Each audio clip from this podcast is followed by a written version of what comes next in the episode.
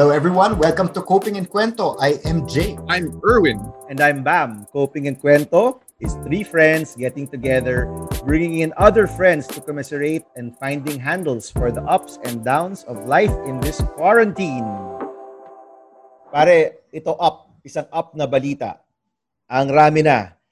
Ang rami na. Dalawa pa lang naman, di ba? Pero they predict even more will come out. No? And this, of course, is the good news about the vaccine we had the news from Pfizer and then mm-hmm. Moderna and then supposedly yung Johnson and Johnson's and other vaccine um, results are coming out in as we speak, no?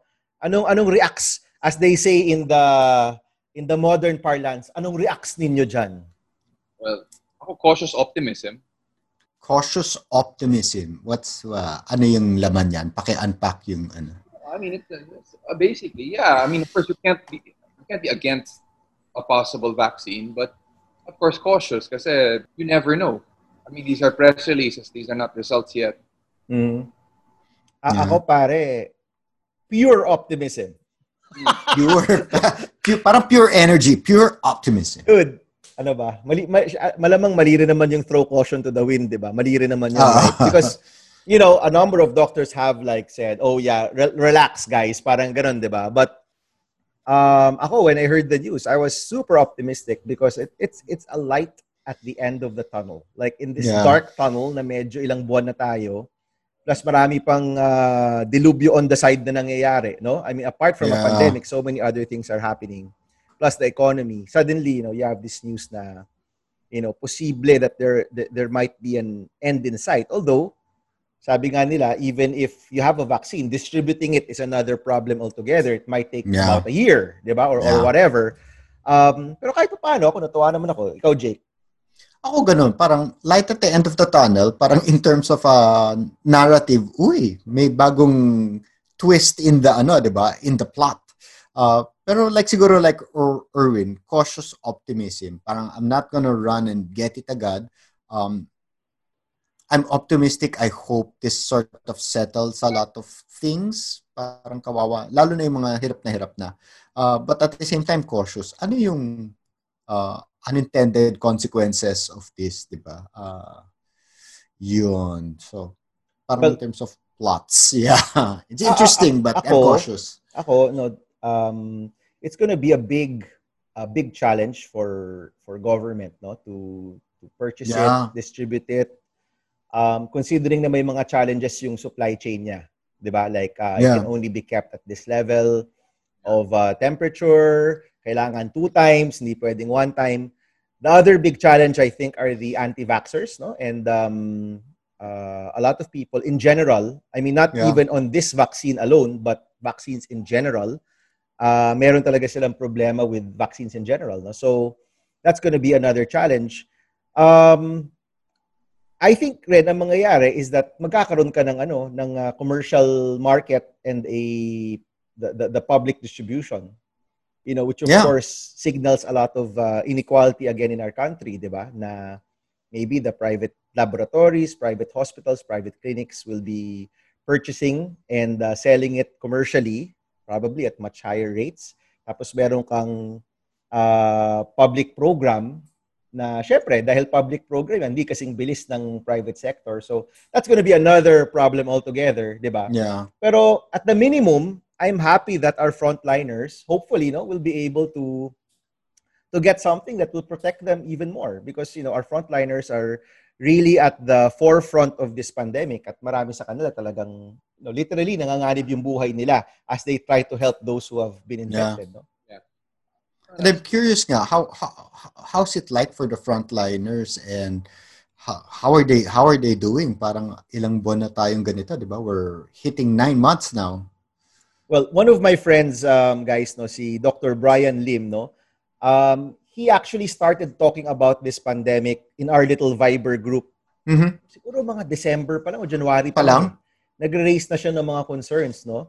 Um, and of course, uh, he's at the forefront of trying to contain the pandemic in Cebu. And we're very, very lucky to have him with us today, a frontliner, someone who um, is risking his life for many of us, no? for many of us, especially our countrymen who are in Cebu. So mga kaibigan, we'd like to welcome for this episode, Dr. Brian Lim.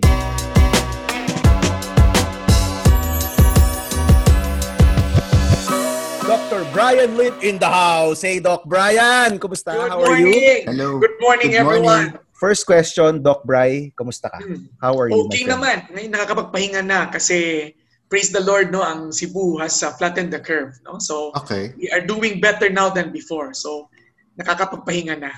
Kahit Wh- paano. wh- When you say pahinga, ano ba yan? 30 minutes? 20 minutes? or nakakapanood kaya ng K-drama? Or, or what does pahinga mean for you? But Mm. be- before that question siguro is let's go back to March. Let's go back to Mhm. April.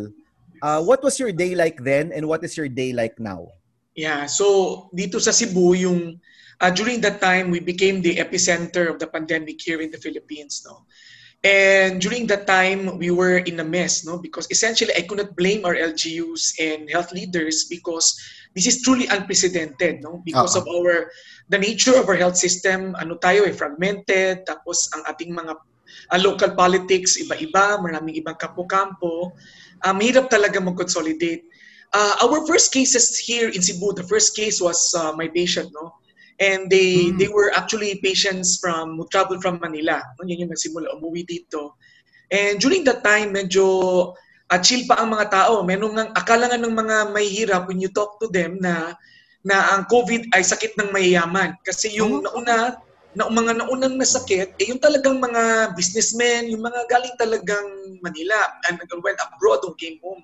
And during that time, quarantine was, sa home quarantine was feasible kasi yung mga bahay nila malalaki. No? So, uh, may sarili silang zip code nila sa baga, malalaki ang bahay.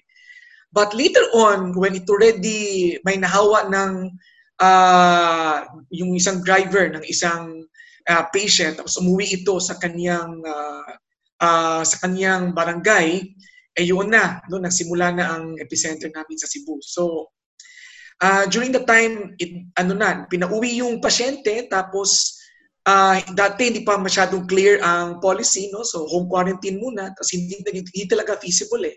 Nag-inuman, tapos di ba dito sa Cebu yung tagay namin isang baso lang, so naghawaan. And then it became it became uncontrolled it became uncontrollable na kasi yung PCR pa namin pinapadal pinapadal pa sa Manila. So Mhm. exponential na yung increase namin noon. And it was truly quite difficult kasi kami dito sa Cebu, 11 lang kaming infectious diseases sa buong Cebu, no? So napaka malalaki yung mga cities namin, konti lang kaming experts. And during that time, doctors uh, were doctors uh, were afraid, no? And many did not want to go duty.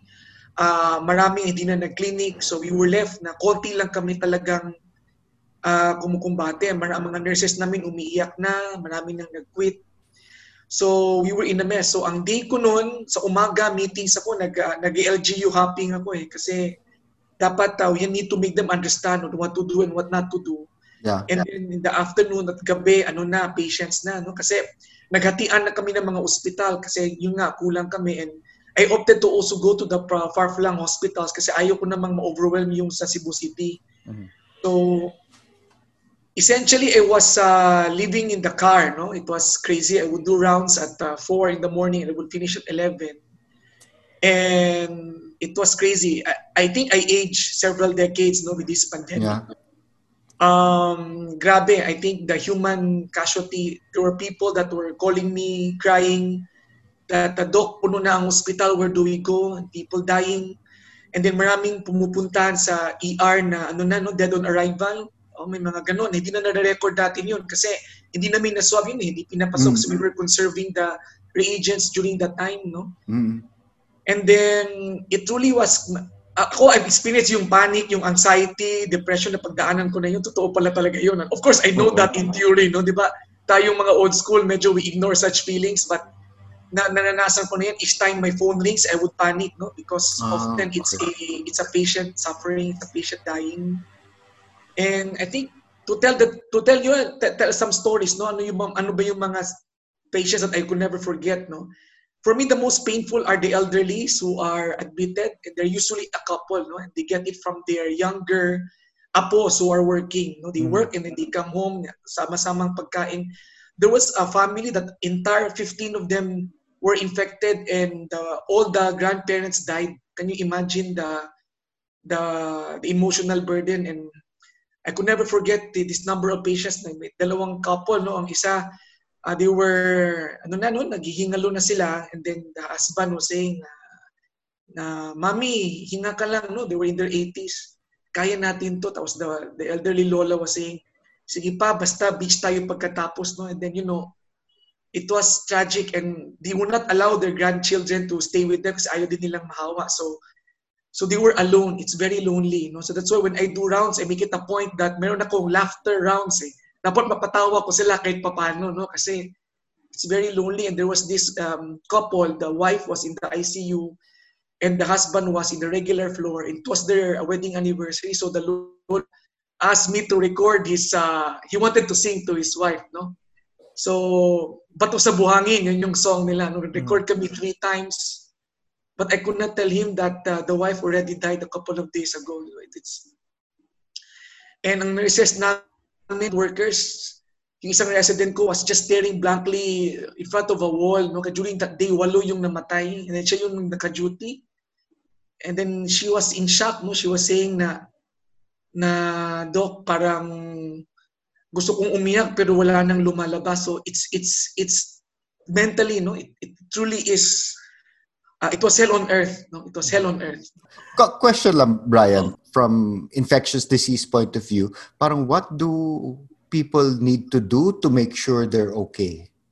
Of course, marami. No? We can really spend the entire uh, morning talking about it.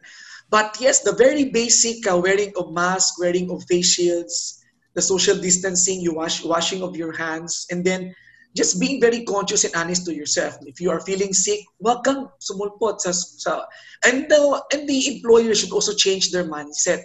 We need yeah. to discourage presenteeism. Yun nga eh. Kung pumasok ka at may sakit ka, you will be penalized. Mm-hmm. 'Di ba baliktad? O ganun mm-hmm. dapat na eh. Oo.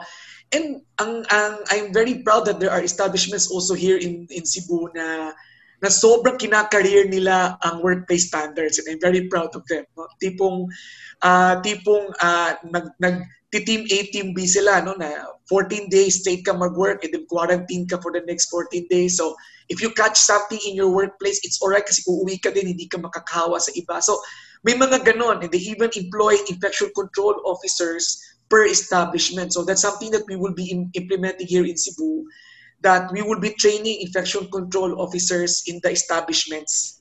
Is so, it, Is it correct, uh, Doc, that Cebu is doing better than Metro Manila already at this point? I, I have to say, no, with all humility, yes, no, because uh, I think now uh, one of the cornerstones talaga of uh, when IATF, no, uh, with the General Magalong came coming here with General Feliciano and Simato and Galvez, um, that the, the cornerstone talaga is dinamihan talaga namin yung contact tracing teams. Dati five lang eh. Five teams in Cebu City, but now we have 135 and we plan to even increase that to 200 no so ang uh, sa amin ngayon we are already capable of tracing up to uh, second or third generation so the contact of the contact of the contact in 24 mm. hours no so kaya na kaya na and uh, ngayon din ng private sector meron na kaming 8 PCR labs so we can test 5,000 PCR tests in a day. So that's a lot no? that's a lot. So um, I'm very proud no? I mean I think what happened after the pandemic our leaders no? I think i think both parties no? Both uh, different spectrum in the political uh, spectrum. Yeah. nag-unite talaga kaya nakakatuwa eh. I mean i think our love for our home has a sort of uh, wag na wala na yung politiko-politiko kasi walang pinipili si COVID eh. Mm-hmm. It's, it's quite heartwarming lang pare no. I mean like mm. uh, the no, two I, ends I, of the political spectrum working together. It no, was I, very and I know I know in the beginning marami kang frustrations, no? I know in the mm-hmm. beginning marami kang frustrations and yet to see people come together parang to to step up kumbaga because malaki yung challenge eh. Uh-huh. 'Di ba? Malaki yung challenge. So kailangan ka ring mag-step up, no? It's, it's really great. And you know, I think we're not talking about what happened in Cebu enough at least here ah, in Metro Manila. Kasi hindi para ipagyabang, pero para sabihin na kaya naman pala. Mm-hmm. 'Di ba? Kasi you know, you you every day you get a report, you look at the numbers. It seems na bumababa sa sa, sa our total in the Philippines seems to be going uh, down. Or, so yes. parang masaya ka, 'di ba? Kasi now nasa around 2,000. I remember a month or two ago nasa 4,000 'yan, 'di ba? Mm-hmm. So it's going down. But to actually see a place which is doing better uh, is inspiring because when you yeah. see that it can be done, you know, you don't have to look to Taiwan or to Korea or to Japan. You can say, oh, dito dito mismo may probinsyang nakagawa ng paraan. It should be enough to to spur people to to do better, 'di ba? Kasi kaya yeah. naman pala. Hmm. And i-add ko din, Bam, no, during the early times, I think February, March, ang nag-meeting ang mga hospitals, no? Kasi di ba sa Manila, naghatian na sila na meron ng mga COVID uh, hospitals, yeah. no? Yeah. Uh, pero dito, initially, they wanted Vicente Soto or Regional Hospital to be the COVID hospital. But of course, uh, I personally did not want that because we are the only tertiary hospital sa mm. for the for our poor patients, di ba? Mm. So if mm. we will only cater for COVID, paano yung mga heart attack, na stroke, mamamatay lang sila. So ang nangyari noon, so naghatian na private sector really united, no? Nag uh, ang ganda ng census namin, Bam, no? Kasi di ba itong mga private hospital, medyo dati sikreto yan sa mga resources, di ba? Yeah, yeah. Hindi na. Every day, nagre-report kung number of beds, number of PPEs available, number of resources, number of medications. Meron kami unified database sa aming operation center. May hotline din kami that if you call, alam namin saan ka ilalagay, saan ang may vacancy. Pati yung ambulansya, pati crematorium, inayos na po namin yun. But I think what really ako I need to emphasize this, so not because the two of you came from Ateneo, no, but uh, early March when nagkakagulo who would step up to cater uh-uh. for COVID patients, it was the Jesuits who really step up, no. The Sacred Heart School, Sacred Heart. Uh, high school alumni, their alumni was my God, no, very instrumental. The Jesuits offered the old their old school, na use the school, transform it into a COVID center. So yeah natakot ako noon kasi ako yung wala nag-volunteer noon eh. So ako na yung nag-volunteer to lead it. Ako sa time, hindi pa namin alam ano yung COVID. Kung ano. Nakakatakot. So sige lang, walang problema. But the good thing there, the private sector and the alumni of the Sacred Heart really poured the resources. They spent millions. Ha? Uh, we made it into truly one of its kind talaga na ano to ba talagang HEPA filter and negative pressure yung the entire structure talagang I'm wow. proud of it na 15 air exchanges per hour tapos na may HEPA filter at talagang yung per patient pare, meron silang sarili nilang monitoring kit. May BP app, may pulse ox at. Nagbe-bell lang kami in the morning at they themselves na lang ang nag nagbi-BP at meron lang whiteboard para kukopyahin na lang yan ng nurse. Minimal touching, right? Mm-hmm. Kasi you need to optimize your human resource. Konti lang kami. True. So, uh, true. At meron din kaming mga, nag-employ kami ng mga camera sa loob para kung may problema, Hi ma'am, kumusta ka na? So gaganon, gaganon na yung bunganga nila, makikita mo lang. So, it really was uh, a joy to behold, no? I mean, yeah, it was very, and then that was replicated for the the Archbishop. Uh, that was during the Holy Week. No, initially there were some groups saying that we should continue our mass, but Archbishop we approached him and said we shall pray in our homes because God is uh, in our everywhere. hearts, anywhere, everywhere. It was very heartwarming. Napaiyak ako noon kasi uh, there were very strong groups insisting na dapat mag-mass pa rin sa Holy Week. So, and then the Archbishop, no, uh, Archbishop Palma offered the, the IEC, the convention center. So, wow, no? so we used what we learned from Sacred place it there, and that became the template for the other quarantine nice. areas. Uh-huh. And because ang ginawa namin noon, parang we showed to the volunteers na when you're here, it's the safest place to be because there is HEPA filter, negative pressure, and there are protocols And then my, I was shocked pare, no? It was real talagang bayanihan. People texted me when we announced it. My God, I already mm-hmm. had 20, 30 plus volunteers. It was it was wow. a joy to behold, no? So wow. Talagang when you convince health workers that they are safe, they will help, 'di ba? And and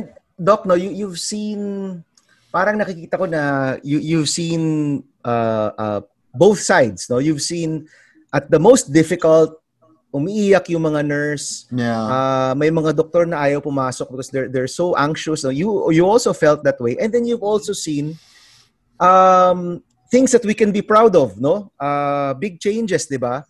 Ano ba to? Is this uh, may is this, is it difficult itong parang roller coaster of uh, emotion or or is it so gratifying na umabot ka dito sa positibong uh, positive place because you saw how bad it could get?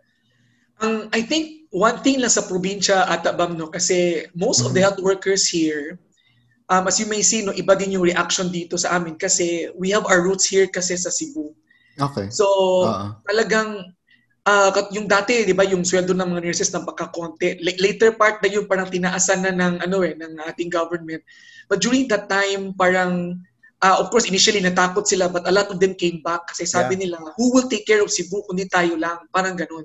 How, how did that happen? Was there, uh, was there, um, like nag-usap-usap ba yung mga healthcare professionals? Is there an association? Or, or was it parang natural na, you know, parang, kasi like ako, I look at you guys, it's pure heroism eh. It's pure love mm. and heroism. There's no other way for me to to to to to to wrap my head around what you do every day, 'di ba? There's no other way for me to to understand that, no. So, um how, how are you ano? How, how did that happen in Cebu? Paano nangyari 'yon? Um, I think it's a mixture of many things, no. And of course, the initial response was fear, but then later on, nag ano na eh, mga usap, and then uh, people like even the societies also also alam alam kasi namin yung sitwasyon eh. Yung, yeah. So I think people step up. There was this hospital, no, hindi ko lang mention ano, but mm in that hospital, yung mga doctors, nagkasakit na, nagka-COVID na. No? So they were left with no one na nag-duty. Okay. Walang junior consultant na nag-duty. So hala, paano na ito? And then this this hospital cannot say no also to patients kasi mga kapitbahay nila yun eh. Alam mo yun, yung mga mm-hmm. kapit, it's a small hospital, kapitbahay namin yan. Kahit mm-hmm. ang capacity nila for COVID nasa 10, umabot sila ng 50, ng 30 kasi kapitbahay natin yan. Saan sino mag-alaga? And you know what uh, ang ginawa nila guys, no? Parang uh-huh. the nurses approach me, Doc, teach us how to manage COVID. Can you imagine? Like, oh my God, talagang nag-algorithm kami, nag-crash course kami na kapag ito ha, ang, ang kapag na meron na kaming laboratory flow sheet, tapos may alarm values kami kung ito yung trend, ganito, tawagan mo ako, start mm-hmm. mo na to. As in, mm-hmm. it was that level na eh. Parang mm-hmm. nag-step up na yung mga health workers. And I'm also very proud, no? I mean, our medical students, walang pasok, but as in, ang daming tumatawag na medical students, nag-step up silang lahat, all of the medical schools, na sila naman nag, nag, uh, nag-arrange sa mga donations para kung ano yung, they were linking donors to the needs of the hospital. Yeah. Yeah. Grabe, it was, I never expected that to happen, but it did, no? I mean, mm-hmm. yeah, I think uh, being love for your hometown is, I think, very strong. It's a very strong force. Yeah, iba iba yung ano eh. Parang I was gonna say, I worked in a, nag-volunteer na ako in a hospital, Stala Leprosarium for six weeks. And then infectious, that's, di ba? Leprosy is infectious. Of course. Pero yung, the, yung mga kasama ko na volunteers and nurses, ang lakas nung malasakit and there's a sense of community na yung, yung pagod pero walang iwanan kasi you take personal responsibility if I if I don't show up ma-overload yung kasama ko or nakikita ko yung kasama ko pagod na, tutulong ako. Parang ang lakas ng sense of community nila caring for their patients. And even the patients, yes. I noticed they would care for each other. Nagbabantay sila. Parang sasabihin nila minsan, ano, uh, sasabihin nila, yun si ano, si Toto ngayon medyo bilagnat. Pakit tingin naman siya yes. first before everybody else. Parang there's this, ang lakas nung ano, it's inspiring, it's moving, it's, it's very, very Filipino. Inspiring. It's yeah. very inspiring. Doc, how do we what's the best thing that we can do for for our frontliners? Kung may mm. mga kaibigan, well, ikaw kaibigan ko, but kung may other friends kayo, like I know some classmates who are frontliners. Uh, I know, you know, the the people who listen to this podcast, I'm sure may mga kaibigan sila na frontliner ka, mag-anak na frontliner, nurse o doktor. What's the best way to help them now? Ano ba, ah, medyo, medyo mahirap yan, ano? Medyo, mahirap tanongin in the sense that I think uh, health workers are not used to being cared for. yeah. Mas sanay sila na sila palabas. Oo, oh, nga ganun kami. No? I yeah. think, um, uh, paano ba? Paano ba? I think the best way to help healthcare workers is to prevent the rise of cases. Please. Be responsible. Be responsible. yes. Because mm-hmm. I think it's really weird. I, I, I forgot pala something that's very important. I think one driving sto, dri- driving force talaga na grabe yung yung ano ng health workers sa Cebu kasi uh-huh. the, one of the first mortalities of COVID here was our doctors, no? Dr. Helen and Dr. Dennis Tudtud from Vicente Soto also. Yeah. So they were the first mortalities here in Cebu and and ano to eh mga institusyon ito ng mga doktor napaka-kind no. Uh, Dr. Tudtud is an oncologist and he has a uh, uh, one of the very first oncologists here in Cebu and talagang we were shocked to our core eh, that one of us has died. Parang yeah. totoo na ito, totoo ito. So, so I think the best way to help healthcare workers is for our leaders to please enforce very strict workplace standards. So I think dapat itong meron ng ang itong mga infection control officers, kung mayroong mga nagka-crowd ng mga tao, ito sa Cebu ngayon, mayroong sa Lahug na may nag-sale na shoe store, tapos ang daming mga taong nag, na-flock na naman. Uh, I think the best way to help us, please prevent the cases. No? We are the only profession in this world that aims to be irrelevant. That's why, to be honest lang, uh, Bam, no, minsan kung alam mo na maraming nagsasabi na ang doktor piniperahan ang COVID, masakit, masakit talaga sa dibdib. Alam mo yun, parang, mm-hmm. I mean, there is not a, we never went to risk our lives for any money, no? I mean, mm-hmm. Sa personally, yung promissory note ko, mas madami pa kaysa sa PM. And I don't care. I mean, I don't care. Parang kami nga, parang when we go to work, we just work, we just work mm-hmm. and work and work, no? Parang, mm-hmm. yun lang. I think, sa akin lang din is, you know, I mean, sana wag wag lang i-portray lang din ang medical profession as mukhang pera. I mean, globally nagiging ganun eh with with even si 'di ba si Donald that, Trump. Uh, si Donald Trump, sinabi din niya yun. Parang masakit yon even if sinabi sa US yung masakit for us mm-hmm. yun. Kasi sino bang baliw na magpupunta, i-risk mo yung buhay mo na may pamilya ka din. I mean, sa akin, I yeah. haven't, I live alone. I mean, I haven't, I have a baby nephew, kakapanganak lang sa January. I haven't hugged him, I haven't kissed him. I'm alone in my room. My mom kahit naka-COVID din siya, but afterwards, I, there's reinfection, of course, a possibility. So, I, I, I see her with social distancing, ang layo namin. So, this is such a huge sacrifice for health workers, you know. So, no, no money have, is worth it. Yeah. You, you've sacrificed yeah. a lot, Bri, and um, itong sakripisyo ng ating mga doktor at nurses, will this go on? I know you, you're asked this question endlessly, I know, pero ano pa ba to? Aabot pa ba to ng isang taon? 'Di ba may vaccine na? I mean as as we're doing this recording, no, lumabas na yung balita about the Pfizer vaccine. Pfizer. Is that a reason for for hope for us? It for is, humanity? It is, a reason, it is a reason for hope, but not a reason to be over complacent. Mm-hmm. Uh, I'm a, I have, I become a realist and an optimist now. I mean, if you're gonna mm-hmm. take a look at it, um, even if there is a vaccine now, I am not convinced that the, the, immunity that it will confer would last long. Since based on our experience with COVID, after you get COVID, after a couple of months, your antibodies actually go down and disappear. Mm-hmm. No? So it is possible that this vaccine would then require several boosters. No? That, that's one issue. Another problem is globally, for you to have a for you to have a significant uh, uh, effect no to, to sort of uh, some form of herd immunity from the vaccination you need to vaccinate 60% of the world population so that's 4.5 billion people and if there are boosters if you need two or three more then you need 4.5 times 3 billion vaccines and globally if we're going to combine all the capacity of the factories that's just, they, it's unprecedented. They can produce hundreds of millions perhaps but not but not in the billions. Ang, and ang, the cost mm, go, go ahead go ahead. And, and then the issue there is that's one no? Can we will we be able to access it? That's one. The question yeah. another question is it's a logistical nightmare. My god. Uh, vaccinating measles and all those uh, very ancient vaccines nahihirapan na tayo ito pa we need to change our mindset.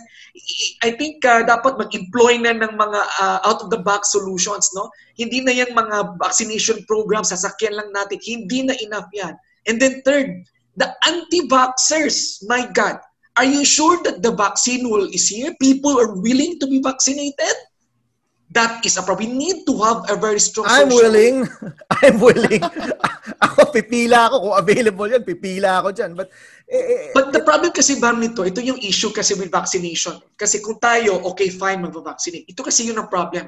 There is a subset of people na hindi, oh, kahit kung mababakuna sila, will not uh, the immune system is not strong enough to react to the vaccine. So these are uh-huh. the elderly, mm-hmm. those with other comorbidities. So kung let's say our population hindi din magpapabakuna, kahit siya willing siya magpabakuna, pwede pa rin siyang mahawa. Mm. So, kumbaga, it's... Kumbaga, we're all in this together. Kung, yes, kung mag-work to, kailangan karamihan sa atin gagawin to. Although yes. ako, honestly, ah, I think Pinoys are a little bit more practical. Like, they're a little bit more practical in the sense na if the doctors say that there's a vaccine, uh, na ganito ka grabe na nangyayari sa mundo ah, na ilan na ba 10 million na ba yung na-unemployed since March no I think I, I I honestly think people will be willing to get vaccinated. Yes. Ang tanong ko talaga is ang Pinoy. Siyempre, Ang Pinoy, ang Pinoy, ang, ang Pinoy. Pinoy. Kasi sa ibang yeah. mga bansa, sometimes di ka na sigurado, di ba? But sa atin, feeling ko magpapavaccinate tayo. Ang tanong ko talaga is, um, what's the infrastructure to get it done? Di ba? Uh, although, to be fair to DOH, successful tayo sa ibang vaccinations natin in the past. Di ba? We were quite successful with some campaigns. Yeah. But um, can we produce it here? Are we importing it? Will it be distributed through the the barangay health center, the hospitals, to private hospitals. Um, y- yun yung tanong eh. And and alam mo honestly, I hope uh, obviously wala na akong access to that now, but I hope people yeah. are ready figuring it out. 'Di ba? Ngayon pa lang or, or dapat six months ago pa lang or three months ago pa lang iniisip na how are we gonna get this done? Because you know, um, if we're importing that, magkakaroon niya ng ano, there's gonna be a kumbaga parang ano yan, yung sinasabi mong sale ng sapatos yan, di ba? Magkakagulo yung mga tao for this. So dapat Unahan yan. Oh. Maaga pa lang, we're already thinking about how to produce it here, how to distribute it. Uh, is that already being done, Doc, sa pagkakaala mo? Pinag-iisipan na ba yan at uh, pinapla- pinaplano na ba yan ng maayos? I, I'm not very sure. I'm not privy to the plans mm-hmm. of the government, no? Uh, but I hope so, no? I hope so. And I think they need to employ already the very best in terms of logistics. It's This is really a war on logistics, no? And I, apart from that, we should socially prepare, I think. Yeah. And I think of our lessons from Dingbaksha, I mean, we killed a very good vaccine. No? I mean, I vaccinated with, with I had dengue before and I have been mm-hmm. vaccinated with Dingbaksha. My, my relatives have been vaccinated and we killed a good vaccine. And I think we have deprived the people of a good vaccine. It was demonized Essentially yeah. because we did not prepare, I think, ha? kulang socially. preparation socially. Uh, what I mean by social preparation is there should be massive information campaign. Hindi lang mm-hmm. Facebook, Facebook, pa talaga sa TV, sa radyo, pati drama, kung i-employ mo yung mga uh, mga Korean na mga nagsasayaw-sayaw, mga K-pop, why not? No, why no, not? And, it's ano, worth it. It's worth and, it. No? And um and people experts like yourself should not be afraid to support it openly. Yeah. Even if um you know there might be a group that might be against it kailangan wag tayong matakot to speak out for it no? Yeah. kasi once it's politicized once it becomes you know uh, we've both talked about this before no? Public health should never be in the realm of politics 'di ba? Yeah. tama naman 'di ba? Yeah. So kailangan nga tayo mag-ingat. Pero ako, as you know, I'm a very optimistic person. I think mga Pinoy, mas practical tayo. Kung may solusyon na, why not? why not, di ba? What, I guess we'll have to wait and see. And another thing din na social preparation natin dito is we need to protect our doctors and scientists, no? Mm-hmm. I have to be very honest with you, Bam, no? I mean, there are several companies who approach me to to be an investigator for their vaccines, no? I said no. Because uh, hearing what happened with uh, Dengbaksha scare, even if, uh, for example, may mamatay na, I mean, in all trials, there will always be adverse events, allergies, even if let's say there's death and even if the death is not linked to the vaccine media will kill you media will destroy you mm-hmm. we need to be able yeah. to educate our media na there is a, there is our moral responsibility on how they report this uh, medical news. Yeah. No, because yeah. for example, nabakunahan ang bata tapos namatay for whatever reason na baka nasagasaan or what, ma-media yan. Intense ang media mileage na sino pa bang doktor na gusto mag-participate? Ako, I did not. I said no to five companies. No? I mean, no, no, it's not worth my headache. No? And then ito namang vaccination program, there should really be an enhanced adverse reaction and, uh, and pharmacovigilance arm. What do you mean by this? See, this is a new uh, vaccine. Uh, dapat kasi uh, strong yung nagmo-monitor kung kumusta ka na, iho, kung nabakunahan mm. yung mga dapat may tumatawag talaga from time to time to monitor any adverse reaction para lang safety para safe talaga. Doc, is it is it gonna come to a point na parang paracetamol yan na maraming iba't ibang brand pero lahat naman sila paracetamol parang ganyan. Kasi 'di ba Pfizer is one, Yes. May may yung China, yung Russia, yung Moderna, yung Oxford. Yes. You know, parang lahat tayo nakabantay, 'di ba? Who, mm-hmm. which one will actually work? Eh? So is it gonna uh-huh. be to the to a point na parang namimili ka kung ano yung gusto mo. Pwede mo bang isabay-sabayan para triple yung effect, ganon? Or... Yeah, that, that's that's good. Bang even now, even our influenza vaccine, may iba-ibang brands yan, no? Yeah. Uh, our measles vac- vaccines, may iba-iba yan. So I think ano lang, it will be the role of FDA to really evaluate the efficacy of these vaccines. No? And I think if uh, ito nga yung palagi natin sinasabi, itong mga pharmacovigilance natin, yung taga-follow up sa adverse reactions, i-employ natin itong mga call center agents. No? Kaya may infrastructure na yan eh. Yeah. No, na yeah. mga taga-tatawag, may, kahit pa paano may amor na yan sa tao. Masanay yan na maayos. No? I think we need to think outside the box. No? Na hindi talaga lang DOH dapat, not, not just DOH. DOH needs help. No? Uh, yeah. DOH needs help. Ngay- ngayon, Brian, parang how how how are you? How's the medical community? Oo. Now, I think here in Cebu, um, um, now kasi parang nakapagpahinga na ang mga mm. ang mga doktor, but of course, no, parang uh, ngayon na naman, ang kami mga infectious, dengue season na naman, my God, no? my God, no? Um, dengue na naman, leptospirosis na naman, yeah. kasi nag-ulan, I lost two Umulan. patients to lepto, no? Yeah. Uh, and, and of course, uh, ito namang mga uh, filad issue, of course, uh, it's good that you know there is some investigation, but uh, again, this is again another issue in the health profession. I, I just hope lang na hindi lang ma-divert yung attention. No? But I think now, I think the health sector should focus on preparing for me. It's good to be prepared for the second surge. I mean, uh, I'm an optimist, of course, a realist, but I, mm-hmm. I would like to prepare for the worst. Eh. Kaya palagi kong sinasabi na kami sa mga hospitals namin, uh, it, even the Sacred Heart, I closed down one isolation center, yeah. but we were debating whether we would dismantle it. Kuna, no, not yet, not yet. Mm-hmm. No, let or put on hold, and then just in case we will need it, on hold muna ang mga tao. Mga nurses, dyan lang tayo, and then ganyan. So now we are busy preparing the the establishments. No? So. Mm-hmm. Ngayon, our medical society is helping the local government come up with this, uh, and then the chambers of commerce, uh, they united into this arm, the Project Balik Buhay, no? And uh, the Project Balik Buhay and the LGUs and uh, the medical societies, we will now be joining forces to create this rating system. So para siyang Michelin star, pero yeah, pero yeah. medical. Yeah. so yan ang aming attention. And then now, uh, we have to shift gear to public health. We need to train infection control officers in these Yeah. establishments. Doc, um, I know that you you provide a lot of energy and good cheer and optimism to your fellow doctors and to your fellow nur- and to your nurses, no? Um, uh, ha- has that been difficult? Kasi I, I- know you ever, even in your days in PGH, even as a student leader, no, parang ikaw lagi yung pinanghuhugutan ng tao ng positive vibes, 'di ba? Ano ba Mahirap 'yon? siya. Mabigat mabigat rin ba 'yon sa'yo?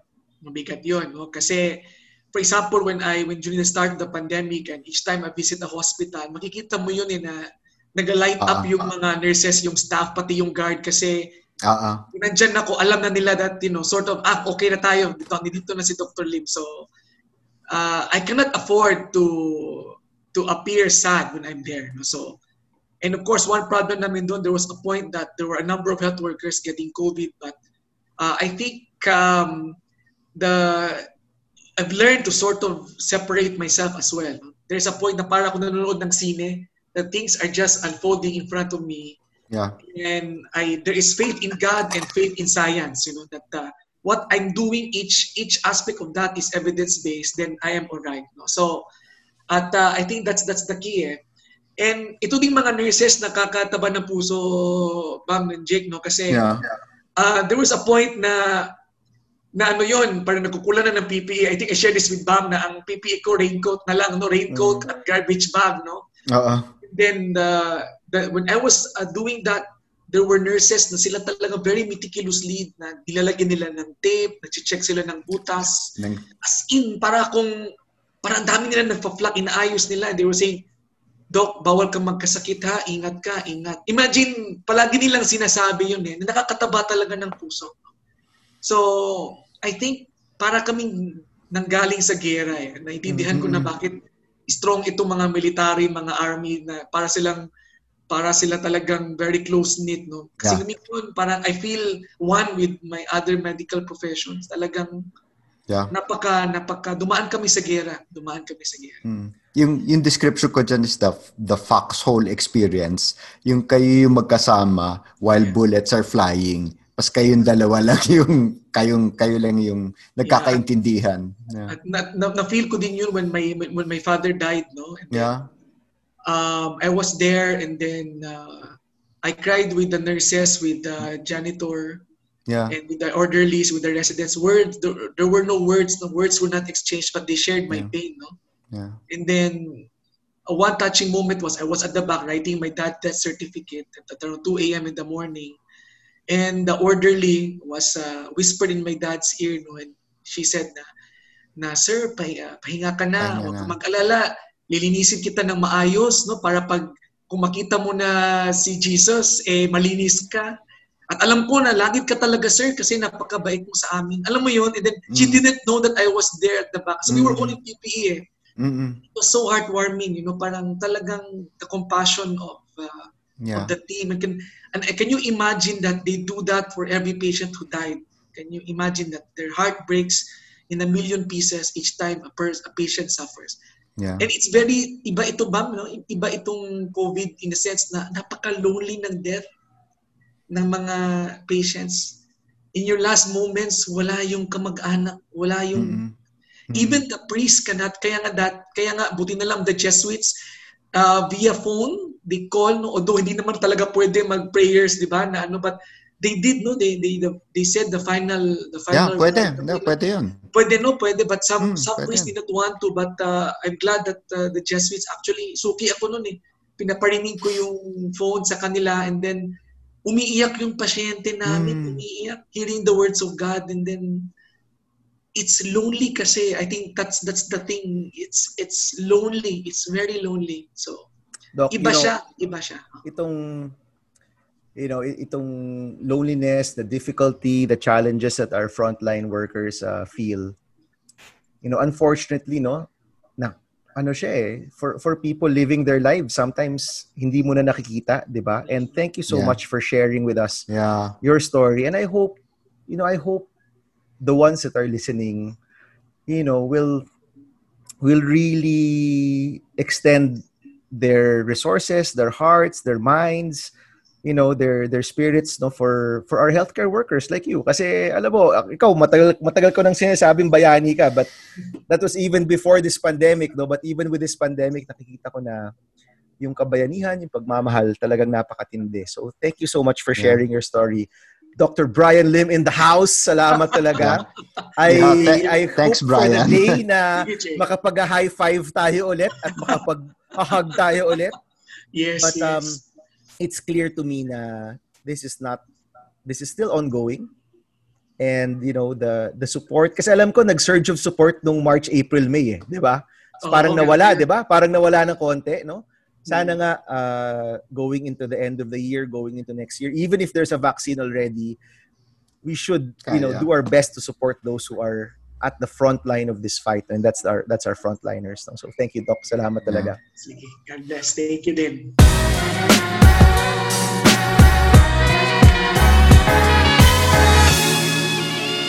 So guys, that was Brian. Ako, wow, super, uh, super, there's a sense of hopefulness at the same time, parang that sense of someone's, parang someone's got your back, at least in Cebu. Parang I wish I would hear more of him.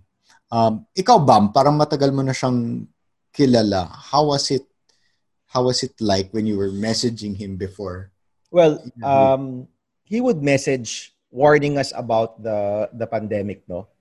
Uh, ingat kayo guys. Mm. Ingat kayo, there's something. Uh, may mga nagkakasakit. And this was really early. E- even before even before the lockdown, no? Um, and then I think it was sometime in early March or or or sometime in March when he messaged um, and parang I won't say na what the exact message was to that to Yeah. our group, but basically, uh, we felt it was a cry for help no, on his part, and uh, someone who is sobrang masiyahang tao, you know, and uh, just listening to him, you know that he's a very hopeful guy, uh, jovial, joyful, Yeah, yeah. um, vibrant and energetic. Tapos suddenly nag-message siya na parang lahat kami kinabahan. No, lahat kami kinabahan. So people started to message him. Um, I texted him directly, not to the group, asking him how he was. yeah.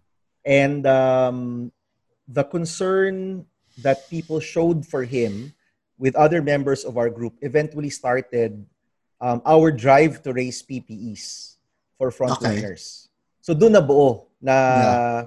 um, so another uh, one of the other people on on that group is um, the uh, lead convener of Kaya Natin. Another one is um, the proprietor of Ticket to Me, which is an mm-hmm. online um, ticketing startup. And parang in the group, because of their concern for Brian, nagsimula yung, oh, baka you can, ano, pwede ikaw yung manawagan and use your platform okay. to raise money for PPEs. 'Di ba? And then of course eventually sumama na rin yung other bigger platforms like Lazada and Shopee and all of that. And and we were able to raise a lot of funds, no? Um, and and it's so interesting that you trace that back to responding to Brian's um, uh, responding to his message Yeah. Where we were all concerned for him. Yeah. So yung concern namin for one frontliner, naging concern for all frontliners. And, you know, kaya, you know, um, it's such a special, it was such a special um, uh, uh, fundraising activity because alam mo yung naugat talaga siya dun sa concern sa isang frontliner, mm. no? And, And parang early, early days pa yan, di ba? Hindi, ganun ba? We parang were hindi one pa of putok the first, na putok. Oh, we were one of the first groups na nanawagan kaagad, no? But uh, interestingly enough, you listen to him now, yeah, and you could hear that there's so much more hope in his voice, which makes yeah. me so, which gives me so much comfort. Kasi pare, nung March talaga, grabe what they were going through. No? And, and narinig bag, naman yung kwento bagsak niya. na bagsak. Oo. Oh, sabi niya, hell on earth, di ba? Sabi yeah. niya, it was hell on earth. No? But yeah. listen to him now, how they were able to flatten the curve. And you're right, Jake, how I wish this story would go out more, di ba? How they were yeah. able to flatten the curve in Cebu. Um, parang also gives you hope na, okay, yeah. if this person who, parang ano siya eh, uh, first, first row witness to all of these difficulties. Ngayon, yeah nakikita niya na, o oh, kaya naman pala, kaya naman uh-huh. palang ma-resolve yung problema. It does give you that hope. Yeah. And ako, yun yung, yun yung parang tumatatak sa akin. Parang, yung ano, front row witness siya of all the difficulties of all the levels. Ano siya, not just, ano siya, di ba? Ano yun? Um, uh, immunization doctor. Uh, infectious. Uh, infectious, infectious. There you go. Infectious disease doctor. So talagang siya yung nakatutok. So he would see the patients. He would see the frontliners, di ba? He would talk about the nurses, the other doctors. He would talk about the hospital system. He would talk about society, businesses, and even parang how um, maybe some local governments and other players would be involved. He would see all of that. Uh, I was so impressed with how he figured out how to navigate it. Parang ang linaw-linaw sa kanya how to do it. Um, ako sometimes I get caught in analysis paralysis and all these players and parang it's a systemic problem. So ang hirap sagutin. Sa kanya parang ang linaw paano siya pumasok. Um, nga, creating solutions not just at a medical level but at a structural level, di ba? Um, at ang right now, at yung pagkarga niya, ang gaan ng pagkarga niya. Parang we talk about in leadership na na parang you look for three things eh. Competence, person knows what they're doing at many levels. Uh, character, there's a consistency of values, of walking, talking the talk, but also walking the talk, di ba? Uh, and then last is a sense of purpose. Parang alinaw why he's doing it. And parang siya, he's a clear model for me of ideally parang what Filipino leaders can be today and hopefully in the future. In, in, sobra akong hopeful because of listening to him. Well, so, Erwin. There are really no words. Um, but um, but uh, I think you know. I guess what's the most hopeful message from the from what you've learned from Dr. Lim is that it's really still people that will help yeah. through this. Yeah people. I mean, people we know and people we don't know, and we know they're there. And it's it's our job to keep, at least in this podcast, in our personal lives, to keep reminding ourselves, talking to, reaching out to people, and letting other people know that there are good people out there. They might not be online as much, but uh, you know, but they're out there. They're doing God's work. If He exists. Gusto ko yung yata. Ang galing, ang galing mo, Irvin. Oh nga. It's still about people. It's still about people. It's clear. And no, no, yeah, that's all I can really say. oh. hmm. naalala ko yung kwento niya yung ano, parang all in this one small hospital na even the doctors got sick. So it was only the nurses now or basta parang konti na yung doctor. And then the nurses were saying, uh, Dr. Brian, can you teach us how to manage this disease? Yung nurses na nag, nag ano, and yun nga, parang yun nga, people stepping up. And there was something there was something very Filipino about that. Yung, yung parang, sige, Doc, kami na na dito eh. So, turuan mo na lang kami. Kami na bahala. Parang ganon. Laking, laking, laking bagay nun.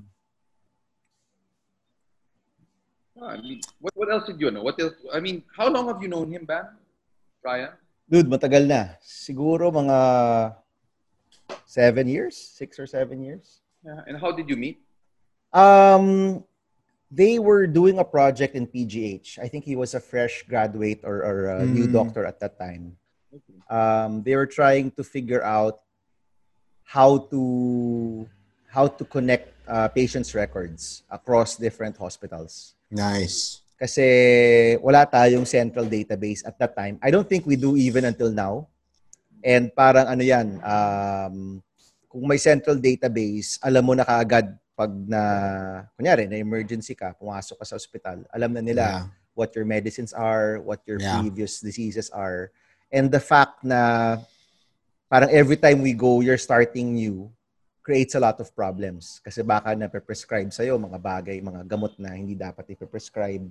Yeah. Or if if the new doctor knew that you had certain diseases, they would um, treat you differently. Yeah. So, yun yung kanilang project, no? And um, ano siya, he's always been in public health. He's always uh, focused on public health. Um, because that's always a, a, a decision for a lot of doctors eh, whether to go into public health or private practice, di ba? Pero siya yung doktor na doon talaga siya nakatuon. So I met him there, and then at some point, um, he was uh, one of the delegates in in a in a conference where I was in the alumni.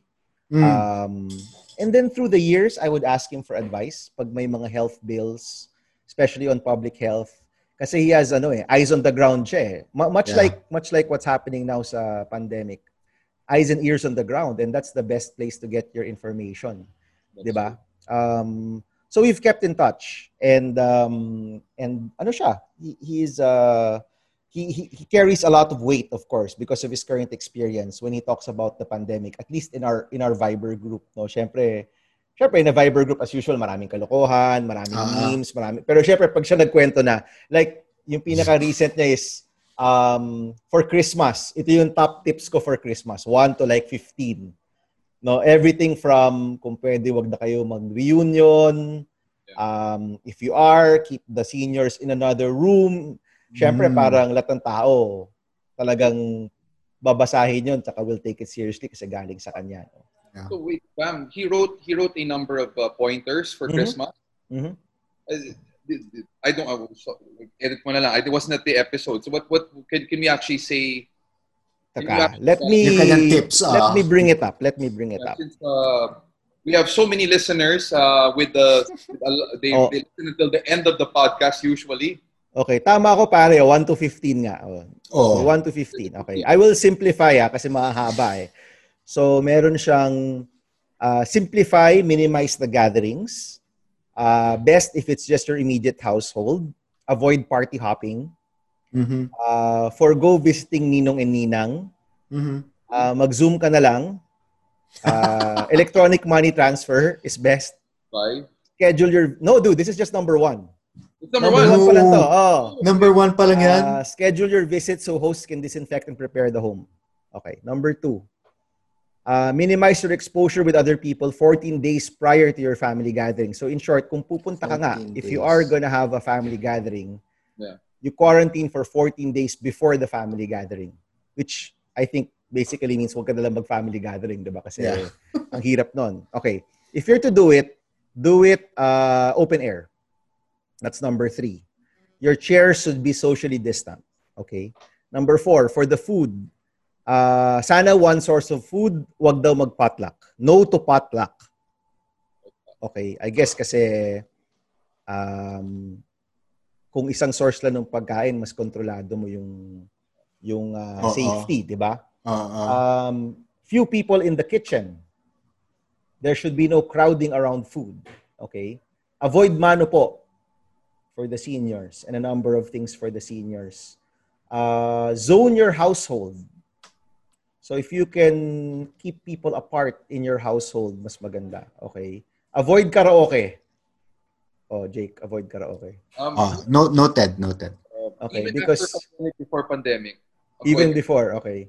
Uh, if it can't be helped, do this outside. Okay. Uh, gift giving and exchanging gifts, if possible, avoid. However, if necessary, disinfect the gifts and your Mm. hands. Mm. Sanitize before and after. Don't share cups, spoons, and forks. Uh, there should be a backup of masks, face shields, and alcohol at the party. Avoid drinking alcohol. Uh, because when people are drunk, it's difficult to control their behavior and they're not, Mm. you know, they won't do the necessary precautions.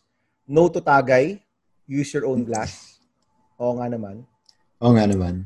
Uh, when attending Simbang Gabi, Misa de Gallo, observe preventive measure. Avoid big breakfast lines and crowded kiosks if there are outside the church. Uh, if possible, just go to TV Mass or TV service.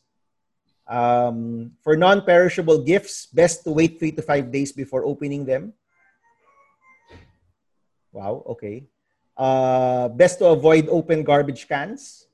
Avoid touching garbage cans during parties. Pero yung dulo naman niya, tuloy pa rin ang Pasko. Uh, let's put Christ at the center of Christmas. the essence of Christmas is love. Um, let's do let's do our best to keep everybody safe. I guess parang ang point niya is, you know, tuloy ang Christmas, but we have to do it differently. And since Christmas is love, this is the best way we show love for each other. Tuloy pa rin 15 ako. tips. 15 tips, pero bawat tip mga lima. So actually, mga 75 tips talaga yun. Dami. Marami. Pero di ba? I mean, ito ah, babantayan ko kung ano mangyari sa Amerika kasi they they have their Thanksgiving Oh, uh, yeah. this week, di ba? Um, I guess people are sort of, kasi, uh, I mean, I saw some of the clips nila and people are still traveling. No, hindi sila nagpatinan. People are still traveling. Yeah. They're still visiting their loved ones. So, I guess nakabantay yung mga tao kung ano mangyayari doon and see how we're gonna have our Christmas. Kami, nagano na kami, nag-decide na kami na kanya-kanyang household na muna yung mga brothers ko. They they may come to drop off gifts or to wave to my folks, pero hanggang doon na muna. Yeah. Uh, which of course my my dad really wanted to see everybody and sit around everyone pero after discussing magpapatest ba tayo bago tayo magkita, mag-quarantine ba tayo, we all said sabi nga ni Jose Marichan, Christmas in our hearts na lang na muna. Hindi na muna Christmas across the table. Yeah, I, re- I remember parang the the last Christmas in crisis I remember was 90 something. I think it was a financial crisis. And then I was in this conference and then Giftgate comes and talks about diba, how it, how it's going to affect them in their retail. And rather than talking about the economics, they just talked about belief. Parang sa kanila, yun nga, Christmas is in our hearts and you can't stop Christmas. So gumawa sila ng kanta sung by Martin Rivera na you can't stop Christmas. And then in the conference room, may mga umiiyak kasi yun nga, parang, oo nga, no? Parang we, we think business, we think gifts, pero meron pa rin nandun despite the difficulty. And baka that's how this Christmas is going to be. Mga reinvention and finding expressions of Christmas that's in our hearts but in a different way. So, on that note, thank you for joining us in this episode. As always, we hope you feel we, we hope you got something or at least feel you're not alone. Uh, send us your comments, questions uh, on our online channels. Facebook is Coping Cuento Podcast. On Instagram, it's at Coping Cuento Podcast. I'm Jake. I'm Erwin. And I'm Bam and this is Coping and Cuento. Thank you everyone. For listening to Coping and Cuento with Bam Aquino, Jake de Guzman, and Erwin Romulo. Don't forget to follow and subscribe to the show on Spotify, Apple Podcast, and other podcast platforms.